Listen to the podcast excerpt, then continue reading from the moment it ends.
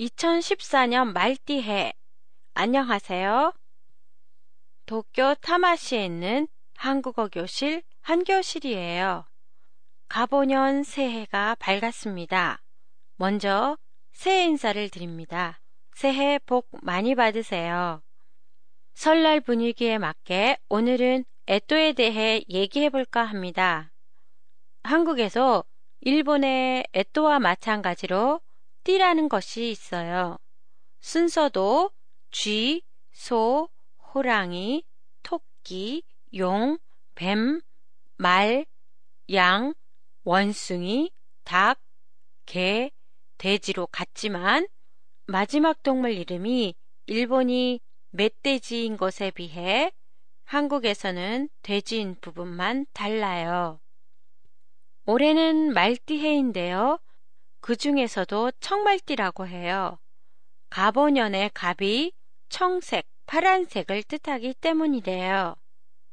한국에서는 말띠가 다섯 종류나 있어서 말띠 해마다 이름이 각각 달라요.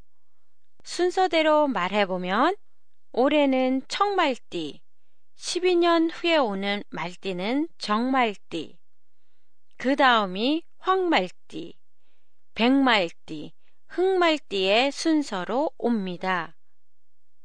보편적으로 말띠해에는 여자아이의 출산율이 크게 떨어지고 남자아이의 출생률은 크게 늘어나요. 그 이유는 일본과 마찬가지로 말띠해에 태어난 여자는 기가 세다고 믿기 때문이에요. 기가 세기 때문에 남편을 잡아먹는 말띠라고 해서 별로 안 좋게 보기 때문이죠. 특히 올해 청말띠 여자는 유독 드세다는 미신 때문에 더욱더 여자아이의 출산율은 낮아질 거라고 보고 있어요. 청말띠 해에는 기운이 세서 그런지 역사적으로 보더라도 경제, 문화가 크게 바뀌는 사건이나 개혁이 많았어요. 과연 가보년 올해는 어떤 변화나 개혁이 일어날까 궁금하네요.